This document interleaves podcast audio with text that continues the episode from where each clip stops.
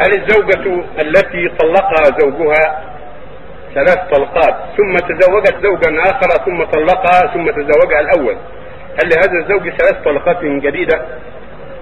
نعم، إذا طلقها الزوج آخر الطلاق ثم تزوجت زوجا شرعيا ودخل بها ثم عاد إلى زوجها الأول بعد الطلاق وبعد الموت، نعم يكون ثلاث طلقات مثل ما كان في النكاح الأول.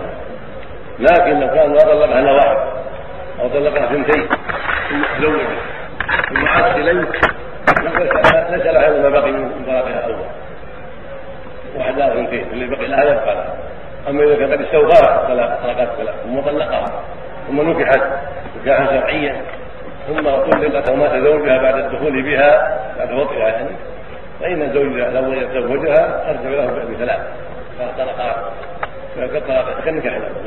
وكذلك البائن بينونة صغرى ثم تزوجها زوجها، فهل يحسب عليه الطلقة الأولى؟